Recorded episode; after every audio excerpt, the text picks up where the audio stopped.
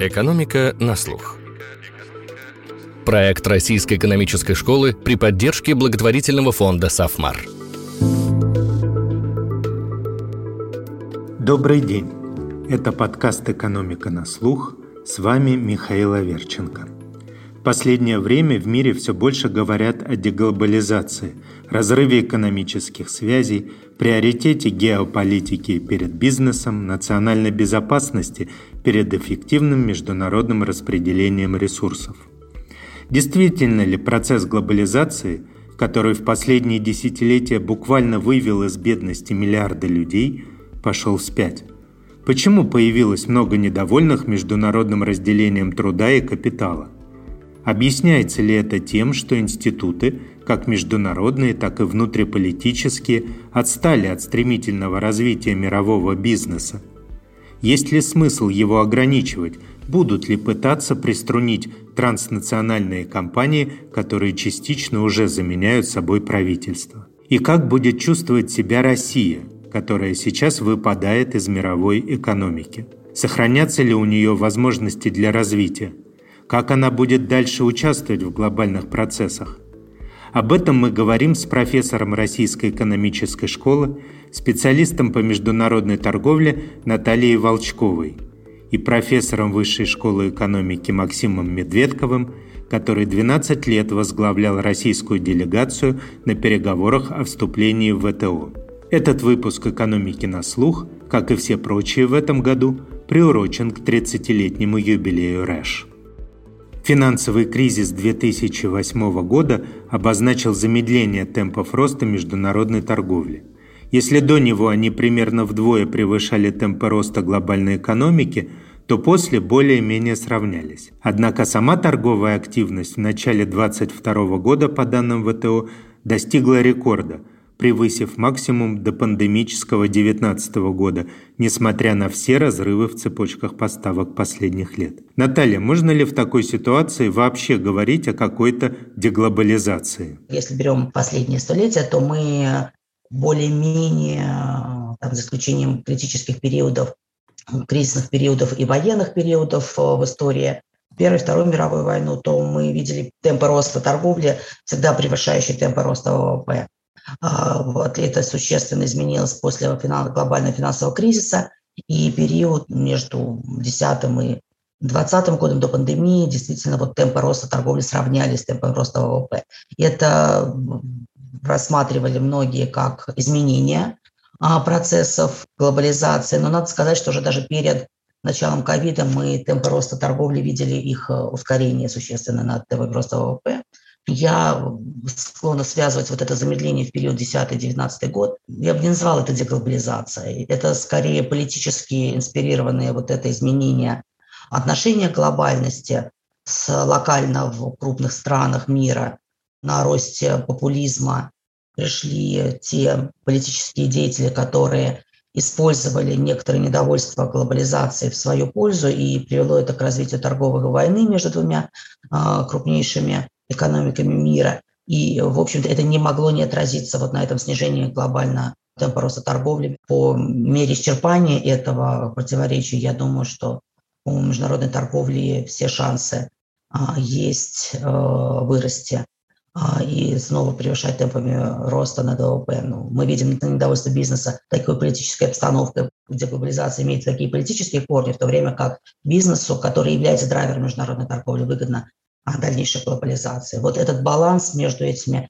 силами и, э, в общем-то, будет а, всегда иметь место, они всегда будут тянуть одеяло на себя. Если соответствующие меры в политике, в первую очередь во внутренней политике, не будут приниматься для того, чтобы а, интерес глобализации, в общем-то, доминировал над интересами деглобализации. Вот как раз э, экономист Дэнни Родрик э, тоже говорит об, об, об опасности авторкии во многих странах. При этом считает более вероятной э, ситуацию, при которой приоритет геополитики сделает торговые войны и экономические санкции постоянным фактором международной торговли и финансов. Э, я также слушал заседание Всемирного экономического форума в Давосе в мае, и там очень многие эксперты и бизнесмены жаловались, что геополитика теперь становится важным фактором при принятии бизнес-решений, чего не было в предыдущие годы. Есть такая опасность? Насколько это скажется на эффективности бизнеса? Геополитика всегда э, шла как бы тенью за развитием правил мировой торговли. И то, что она будет в существенном объеме определять ее будущее, да, это абсолютно очевидно. Мы стали свидетелями таких крупных геополитических событий.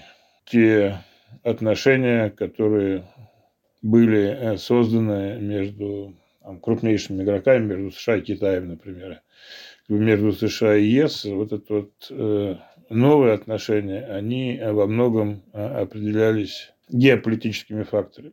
Но вопрос здесь очень простой. Где закончится геополитика, а где начнется простая экономика? Все, что, например, делалось в рамках отношений США и Китаем, было обусловлено чисто экономическими причинами.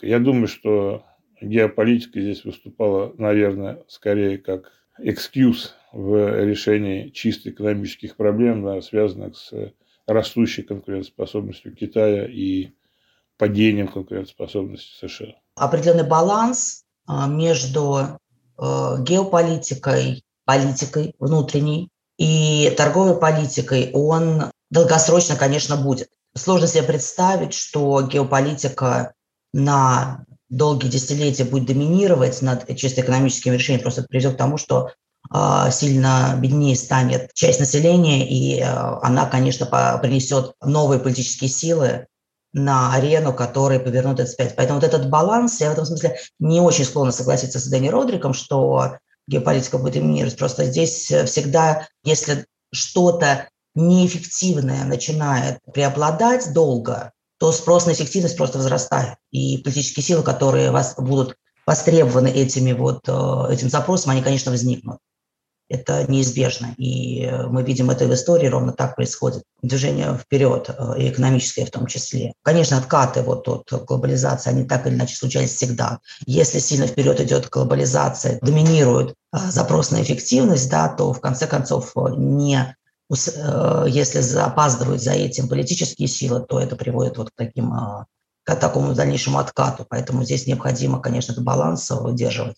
Но он может достигаться только эволюционно. Есть мнение, что а, в предыдущие десятилетия вот это стремление к прежде всего к бизнес-эффективности, такая неограниченность экономического именно развития привела к э, условной гипер глобализации и породила, как вы говорите, вот э, политический откат, да?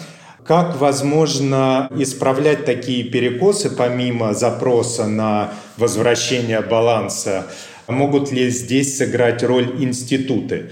Например, очевидно, что Всемирная торговая организация а, от этих глобальных процессов отстала. Возможно ли ее перерождение? Э, есть ли необходимость создания новых институтов? Кто может стать лидером этого процесса, как вам кажется, Максим? Я думаю, что создание новых институтов теоретически возможно, на практике оно вряд ли произойдет. Та инвестиция, которую страны, э, участники, там, 160 стран сделали в ВТО, второй раз, я думаю, повторить это будет в таком глобальном э, масштабе просто невозможно, даже организационно. Другое дело, что э, есть признаки того, что ВТО может разделиться. И это разделение, оно пройдет по линии стран, у которых есть общие взгляды на принципы развития торговли, экономику, то, что а, сейчас используется а, многими переговорщиками США и ЕС там, термин как like-minded, да, э, страны с одинаковым а, мышлением. Там много политики в том, что сейчас происходит, но там же есть и очевидно совершенно или будет много экономики.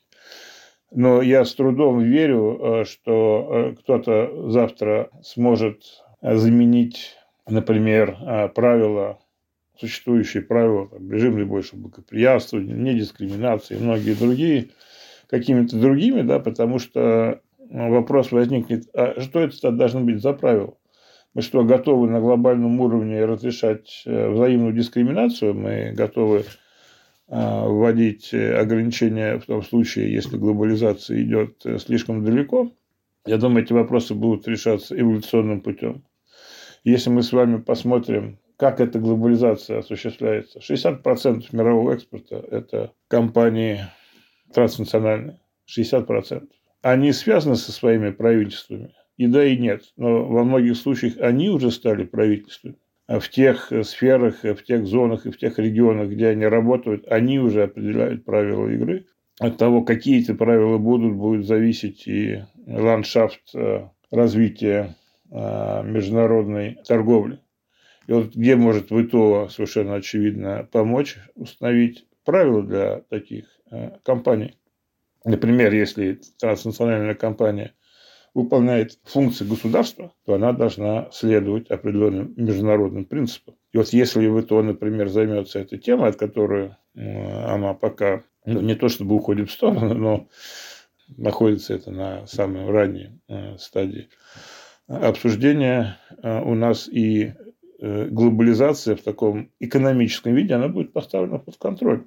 Но будет следующий вопрос, а как заставить страны и компании выполнять свои обязательства в ИТО. И вот здесь самая большая проблема, с которой мы сталкиваемся, заключается в том, что в том виде, в котором она международное право существовало там, 15, 20, 30 лет назад, уже мало кто э, верит. Да, получается несколько систем права. Одна, одна система права для like-minded, а вторая система права для Китая.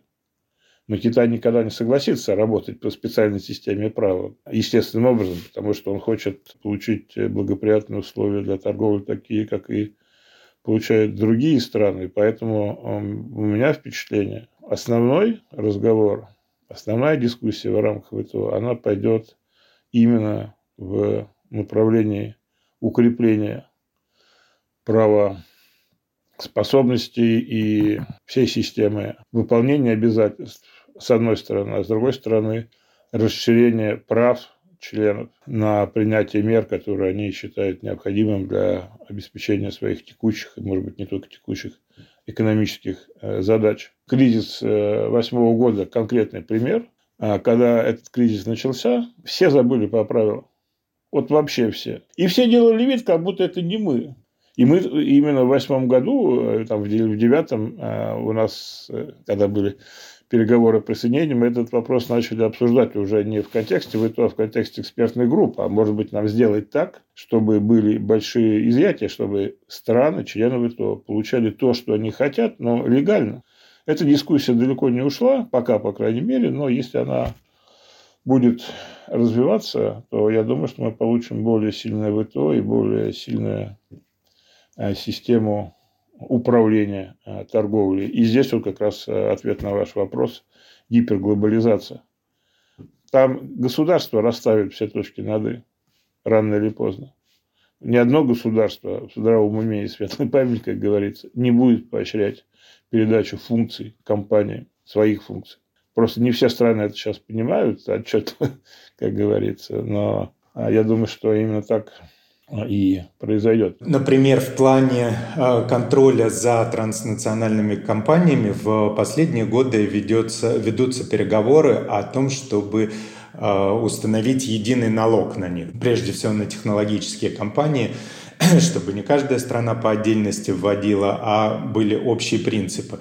Это одна из тем, которые острая о том, как ограничить деятельность, ну, условно ограничить да, деятельность транснациональных корпораций или поставить их в какие-то рамки. У нас есть э, э интересные параллели.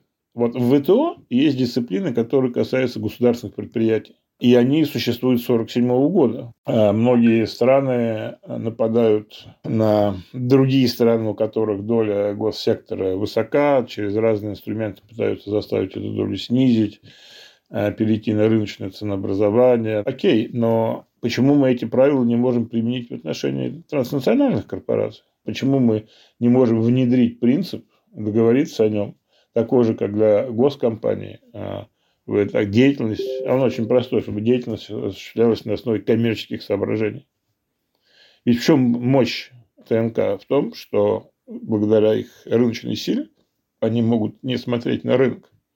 Они могут сметать барьеры. Ну, то есть ограничивать тогда их некую монопольную позицию. Ну, даже не монопольную, а характер их поведения. Да? Если у тебя монополия, окей, веди себя достойно. Веди себя в соответствии с правилами. Да? А правила вот, коммерческой э, целесообразности, я думаю, оно абсолютно универсально для, должно быть для любой компании, государственной, частной транснациональной. Те правила, которые сформировались, о которых говорил Максим Юрьевич, они, конечно, не могут быть отменены ни в какой, наверное, дальнейшей эволюции ВТО или какого-либо другого рода, просто потому что они являются основами для обеспечения эффективности, экономической эффективности.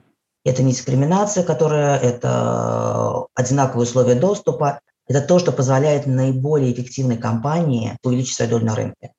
А мы заинтересованы в том, чтобы и товары, и услуги для любой страны, для рынка индивидуальной страны, для мирового рынка представлялись наиболее эффективными. Иначе просто а, при тех же самых ресурсах мы будем иметь меньший доход и э, меньше потенциал для развития экономики. Поэтому это фундаментально. То есть вот это, это то, что экономическая теория, это эти, все эти принципы, они пришли в практику именно из, из развития и науки, и практики одновременно. Откат, который произошел в условиях глобального кризиса, это, наверное, вот говорит о том, что важно не только а, правила определять в условиях позитивной экономической обстановки, в условиях роста экономического, но важно, чтобы для этих правил а, существовали те правила нарушения этих правил. Если мы воспитываем ребенка, издаем правила встать в 7 утра и, значит, сделать зарядку и пойти в школу, если ребенок заболел, мы не будем требовать от него вставать mm-hmm. в 7 утра, делать зарядку и идти в школу. А то, как мы можем нарушать эти правила в условиях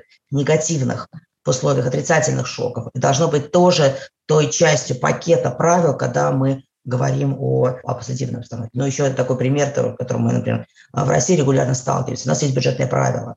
И бюджетное правило хорошо прописано, э, и оно выполняется в условиях, когда экономика а, развивается, и когда нет кризиса. Как только кризис случается, мы все, каждый раз уже 5 или 6 раз вот за последние там, 20 лет, мы были в ситуации, когда мы отказывались от правила, но, к сожалению, вот хорошо прописанного правила, как действовать и какие правила вступают в силу в условиях отрицательного а, шока, э, их нет. И это создает существенную неопределенность, и в том числе для всех агентов и для игроков, а что будет, если ситуация изменится. Многие развивающиеся страны последние десятилетия строили экспортоориентированные модели, и это вело к наращиванию мирового торгового оборота. И российская экономика тоже разбогатела в 21 веке во многом благодаря экспорту, прежде всего сырьевому.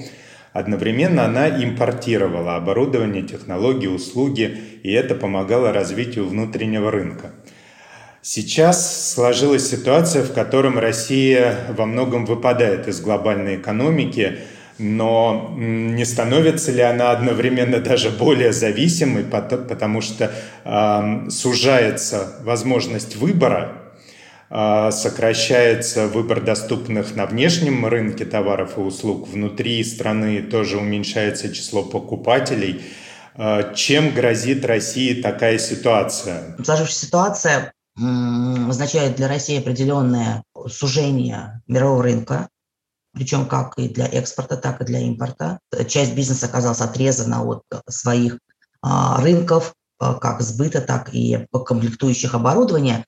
А, бизнес ищет новые пути. Под эти новые пути необходимы новые логистические решения. Сегодня логистика является очень важным, а, ну и она всегда являлась, но сегодня особенно. Логистика требует времени на ее создание, поэтому, конечно, издержки растут, но бизнес ищет эти новые пути и выстраивает новые цепочки. К чему это приведет? Ну, как любой рост издержек, это приведет к тому, что эффективность экономики снизится, прибыли где-то снизится, цены вырастут для потребителей, э, тот самый товар с тем же уровнем качества станет дороже, это неизбежно приведет это к снижению определенному и реальной покупательной способности населения. Потенциал развития, конечно, также сократится, особенно а, в силу того, что определенное такое выраженное отрезание экономики от высоких технологий а, будет иметь место. Да, какие-то технологии будут более продвинутые, замещены на менее продвинутые, но это тоже будет сопровождаться снижением эффективности, но и с точки зрения не только снижения эффективности сегодня, вот в моменте, но и э, потенциал будущего развития. Но по мере выстраивания новых логистических путей это частично эффект сократится, но не полностью, потому что все равно даже при той же самой логистике, но в новых направлениях, а, это будет означать более высокие издержки. Если мы посмотрим, а что происходило с российским сельским хозяйством за последние 15 лет, это вот конкретный пример, где государственная а, политика, и, кстати, в итоге здорово помогло в соответствующей дискуссии внутри, государственная политика дала мощнейший импульс развитию бизнеса, и он стал более эффективный, чем зарубежный. А как общее правило из теории вопроса, если у тебя неограниченное предложение, то, конечно, у тебя будут хорошие цены и хорошее а, качество, ну, теоретически, да, но, например, в сельском хозяйстве эти правила не совсем действуют ровно так. Но мы же не одни, кто занимается импортозамещением. Соединенные Штаты занимаются импортозамещением последние 15 лет в рамках национальных программ, но оно называется по-другому. А, а, США возвращают обратно те мощности, которые уехали в Китай, которые уехали в другие юрисдикции. Они хотят сосредоточить эти мощности у себя. Европейское сообщество делает абсолютно то же самое, только без большой помпы, как это происходит э, в Америке. Поэтому я думаю, что истина, она где-то будет посередине. А если нашим э, компаниям э, удастся занять правильную нишу и правильно поставить производственные бытовые процессы, выстроить цепочки, да, это будет одно дело. Если не удастся, да, мы будем тогда терять. Но все шансы на самом деле существуют.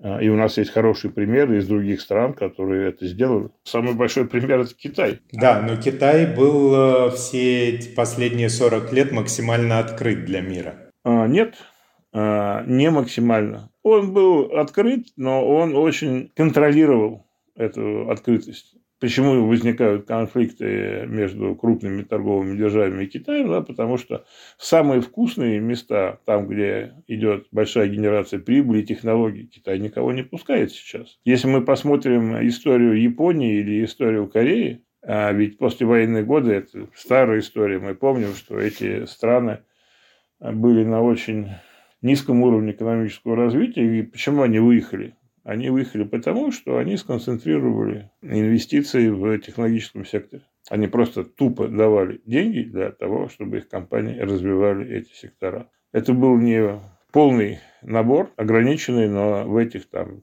в Корее 6 э, секторов, в Японии там 8-9, они стали лидерами мировыми. Возможно, и наш путь был бы правильно не браться за все, а браться за то, где мы можем. Считаю, что России в сельском хозяйстве есть все сравнительные преимущества, которые в течение многих десятилетий э, неэффективного вот использования, ну, в Советском Союзе они не были доиспользованы, поэтому то, что произошло вот с сельским хозяйством российским, это тот случай э, зарождающихся отраслей, можно сказать, который вот и выстрелил. Сможет ли Россия развить то, что вот десятилетиями в более успешной ситуации, там, но с 2000 года а, могло быть развито, но не было развито, это вопрос большой. Может ли найти, концентрировать ресурсы здесь? Скорее, это, конечно, те сектора, которые связаны с природными ресурсами. То, о чем мы всегда говорим, мы экспортируем а, низкую добавленную стоимость, вместо того, чтобы это перерабатывать и экспортировать это с более высокой добавленной стоимостью. Вот это все сегменты, то, что сидит на нашем сырье, то есть это вся, это большой спектр химической промышленности, конечно, то, что можно из этого сырья уже делать более высокое, более высокой добавочной стоимостью, это то, по-видимому, это является естественным сырьем. Это требует и больших инвестиций, требует, требует времени, требует технологий. Все-таки производить сегодня химию с технологиями устаревшими, а, это тоже не э, сильно большие даст нам преимущества на мировом рынке. Помимо вот тех перечисленных случаев, в общем-то, случаев других-то и нет, хотя многие-многие страны пытались. Проблема, скорее всего, зарыта снова в политике, во внутренней политике. Концентрация э, ресурсов в этих сегментах, она требует определенной политической воли, и давление бизнеса, оно будет не э, в пользу этих секторов. То есть необходимо развить те сектора, которых нет в экономике. За них никто не идет в правительство с, значит, вот с давлением э, в свою в регуляторику, необходимую для развития этого сектора создать и так далее. А скорее есть давление тех уже существующих бизнесов э, тянуть одеяло в свою сторону, и они чаще всего вот и выигрывают. В итоге поддержка оказывается не в те сегменты, которые потенциально могут стать успешными и обеспечить э, существенный прорыв на мировом рынке. Вот, но при этом, говорю, еще есть десятки других случаев, где сложилось все не так. И в итоге поддержка была не в, ту, не в тот сегмент, не в тот сектор. И э, историй э, неуспешного импортозамещения мы знаем гораздо больше, чем э, истории успешного. На эту же тему Эльвира Набиулина недавно говорила, что раз на экспортные доходы мы не можем закупать импорт, то, возможно, стоит перестраивать производство для работы на внутренний рынок. То есть большую степень переработки, большее создание конечной продукции – Возможно ли в принципе стране повышать благосостояние за счет развития э, внутреннего рынка без э, э, значимых внешних связей. Тем более Максим очень долго вел переговоры для вступления России в ВТО, как раз чтобы такие связи были. Мы были в ИТО, на самом деле, э, полноценно а, два года. Не очень долго, да. Не очень долго, да, потому что в 2014 году э, против нас были введены э, санкции, после этого были введены другие санкции, и, в общем-то, то, что мы хотели получить от ВТО, наверное, мы в полном объеме не получили, по крайней мере, пока. Сейчас много тоже говорят о том, что а вот зачем нам ВТО, если часть э, членов ВТО не выполняет свои обязательства, они ввели санкции, поэтому мы этим не можем пользоваться, это правда. Но вопрос заключается в том, что а вторая эта часть, она не ввела санкции, и мы торгуем с этими странами по правилам ВТО. А правила ВТО – это лучшие условия доступа на рынок, это предсказуемость. А для российских компаний а, это для многих становится все более и более важным элементом. А, поэтому э, выбора особого нету. Нам лучше иметь ВТО, который обслуживает, ну, пока, по крайней мере, только часть товарооборота, либо чем не иметь его вообще. Да, потому что возникнет вопрос, а как строить торговлю, на основе каких принципов. Мы же не можем заключить 120 соглашений со всеми странами мира. А это, ну, и, и управлять будет невозможно. У нас бюрократов столько не хватит, чтобы этим, этим заниматься. Но это может привести как раз к эффект деглобализации, о котором тоже многие говорят у нас эксперты, Россия будет выстраивать с каждой страной отношения по-своему. Я в это не верю. Советский Союз так пытался делать, но у Советского Союза были совершенно другие экономические предпосылки для такой политики. И не экономические тоже. Россия совершенно другая страна, поэтому я думаю, это рано или поздно поможет нашей экономике более эффективно, чем было до сих пор. Хотя глобализация выгодна миру в целом а, и странам по отдельности, внутри стран есть некоторые группы, которые оказались проигравшими. И их недовольство, порожденное глобальными процессами, вышли наружу в последние десятилетия особенно явно. А как обеспечить стабильность процесса глобализации? Вся наша экономическая деятельность состоит в том, чтобы извлечь максимальный результат из имеющихся ограниченных ресурсов, будь то наше время 24 часа в сутки, а, будь то запасы земли, запасы капитала, запасы природных ресурсов, глобализация дает а, всем ее участникам эти возможности. Да, не в равной степени, кто-то больше от этого выиграет, кто-то меньше, даже если мы рассматриваем страны, но выигрыши есть от этого всегда, потому что новые возможности, они заведомо дают нам больше пространства для роста эффективности, чем меньше возможностей. Другое дело, что внутри экономик э, выигрыш от этого, от этого роста, вот этого пирога дохода, э, доступ к ним получают не все агенты. Кто-то может проиграть, кто-то может выиграть. Если у нас а, выросло сельское хозяйство, ну, пример того же самого развития Советского Союза, он очень как бы характерен, а, шел ускоренный рост промышленности за счет того, что угнеталась доходность в сельском хозяйстве этот баланс э, такого опережающего индустриализации, который произошла в Советском Союзе, был э, сделан во многом за счет того, что доходы, а, поскольку цены были, в общем-то, декларативные, цены в сельском хозяйстве снижались, это обеспечивало дешевый сырье для роста. А вот вся экономика выигрывает от этого, да, но отдельные агенты проигрывают. Для этого дальше каким образом можно обеспечить вот такое стабильное развитие вперед на годы, когда у тебя в экономике кто-то выигрывает, кто-то проигрывает, вся экономика выигрывает, только за счет перераспределения. Перераспределять доход от выигрывающих в, к проигрывающим. Если в сумме вот пирог растет, то всегда и возможно всех, всем обеспечить выигрыш за счет этого перераспределения. Если глобализация идет быстрым темпами, рост перераспределения э, внутри экономик должен также быстро расти. Если мы начинаем отставать с перераспределением, то недовольство проигрывающих просто-напросто оно увеличивается. И если есть политическое, если есть э, устройство страны э, в виде демократии, обязательно найдется политическая сила, которая будет использовать недовольных в свою, с, целью э, прихода к власти. Это неизбежно. Поэтому процесс этот а, мы видим, забуксовал, и вот в частности мы видим такой пример, как Brexit, когда вот недовольные процессами существования в Европейском Союзе, который предполагал наибольшую, наиболее возможную степень глобализации вот в региональном контексте в мире, который мы когда-либо видели – а, в общем-то, недовольство этих сил было аккумулировано а, соответствующими политическими силами, которые, в общем-то, и поменяли ландшафт э, экономико-политический, и случился Брексит, который с точки зрения эффективности экономики э, Британии не выгоден, а, по Европейскому Союзу не выгоден, но политически он оказался возможным. Вот этот, э, есть эта история глобализации против деглобализации, как раз и происходит в условиях, когда э, внутренняя экономическая политика, это исключительно внутренняя экономическая политика перераспределительная, она не успевает за процессом глобализации. К моменту значит, ухода Обамы и прихода Трампа США сильно продвинулись, наверное, впервые так в истории, в разработке двух межконтинентальных торговых соглашений. И где они сейчас?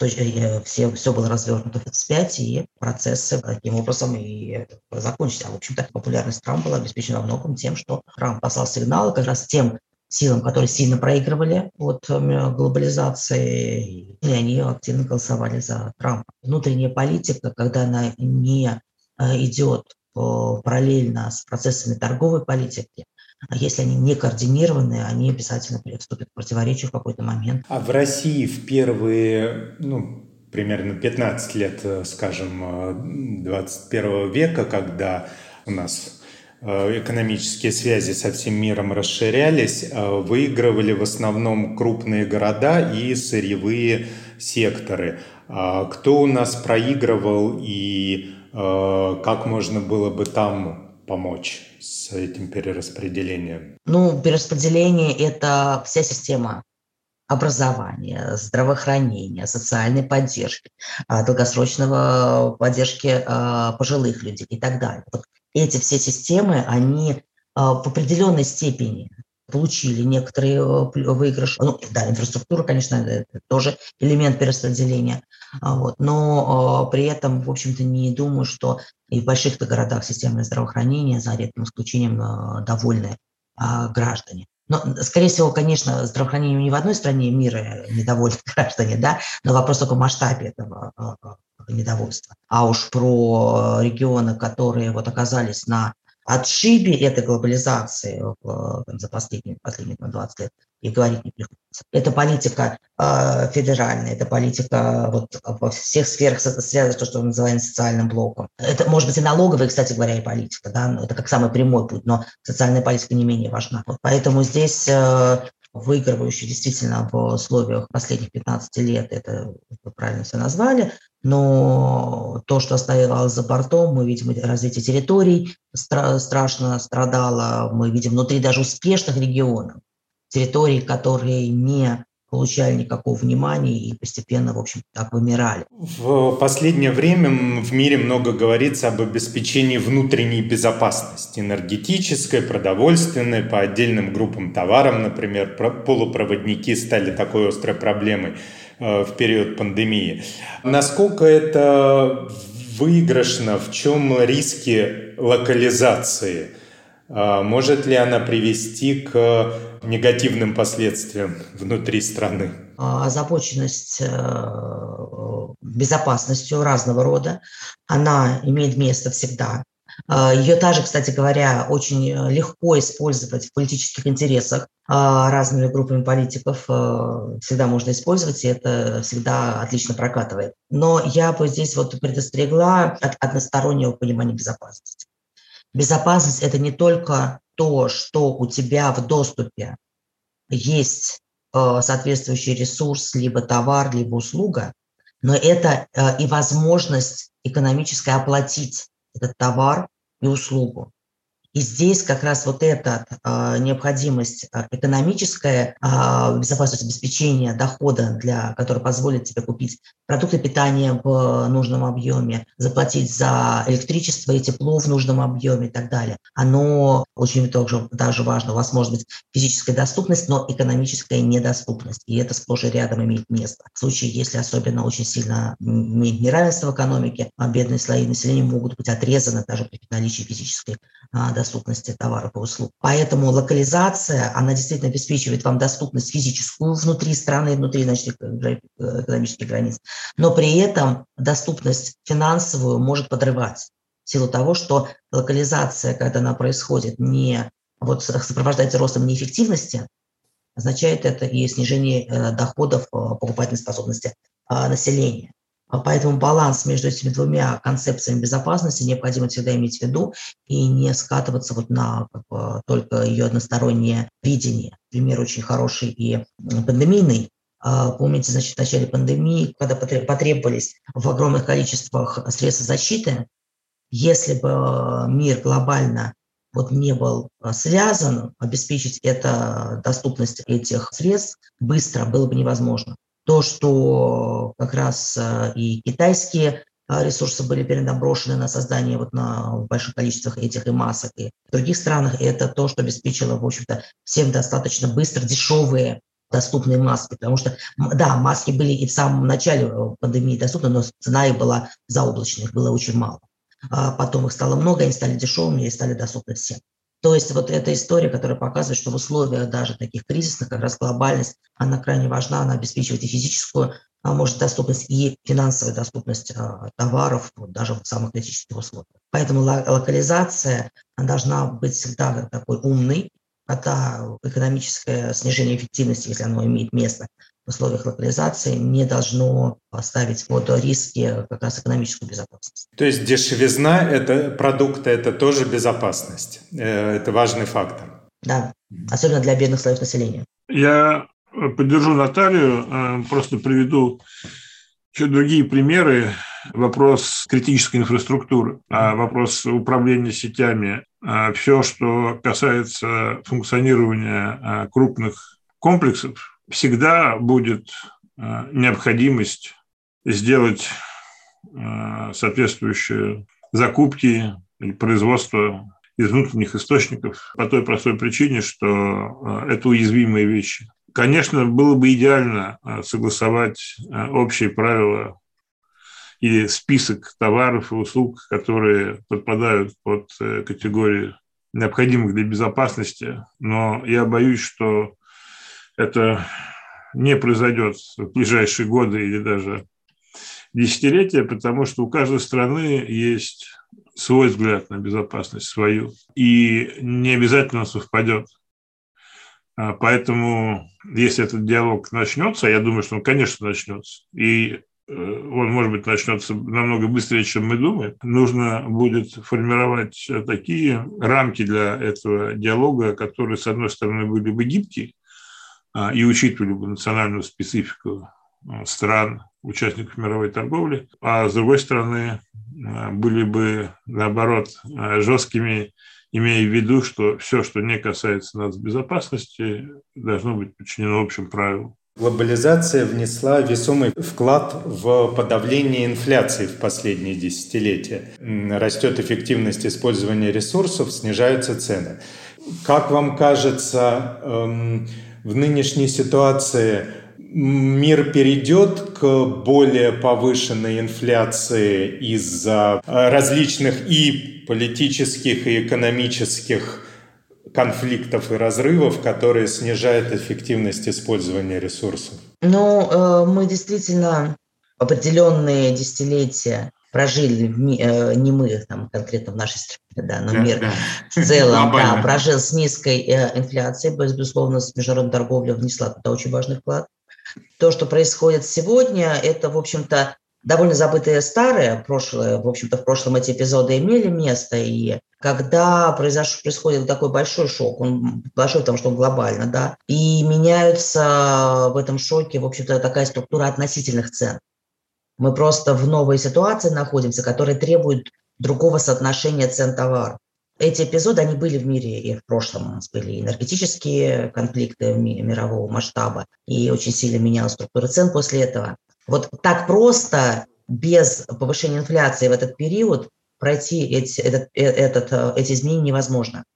Дело в том, что вот, ну, любой производитель, если он видит, что какой-то товар вдруг дорожает, он не может вообще понять, это, э, это вот общий рост цен или это специфика того товара. Поэтому часть этого эффекта он и на себя относит, и тоже начинает цены э, увеличивать. У вас одновременно информация неполная, что и как эти относительные цены должны поменяться и куда они меняются.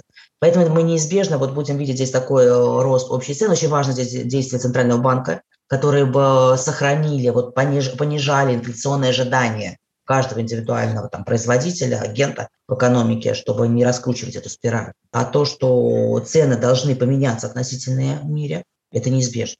Мы сейчас видим рост энергетических цен, рост продовольствия. В шоке они в моменте они вообще очень сильно перескакивают свой долгосрочный уровень, затем меняются на некоторые новые состояния. И э, это потребует пересмотра всех остальных цен. И как это вот будет происходить гладко, либо не очень гладко, где-то это будет э, на некоторые, на несколько лет затянуться процесс, это все будет вот сопровождаться некоторым ростом. Когда структура цен к новой ситуации подстроится, мы, в общем-то, а, ну, в нормальной ситуации, если это не переведет там, к росту параллельно там, долговых нагрузок на государство и отсюда кто-то начнет включать более активно печатный станок и так далее, это уже другая, другой тип инфляции. А то, что сейчас структурные изменения, они, конечно, неизбежны. Спасибо, Наталья, спасибо, Максим. Торговая политика во многом остается главным инструментом политики международной. Когда страны дружат, они готовы идти путем честной конкуренции, включать режим наибольшего благоприятствования в торговле, соблюдать нормы, о которых договорились. В противном случае начинаются торговые войны, санкции, протекционизм, разрыв торговых и экономических связей. Так что, к сожалению, для самой торговли с ее помощью могут достигаться цели, никак с ней не связанные. Это был подкаст «Экономика на слух». Слушайте нас во всех подкаст-плеерах, оставляйте комментарии и отзывы, рассказывайте друзьям. С кратким содержанием всех выпусков можно ознакомиться на сайте guru.nes.ru, где также много материалов об экономике, финансах и образовании. До скорых встреч!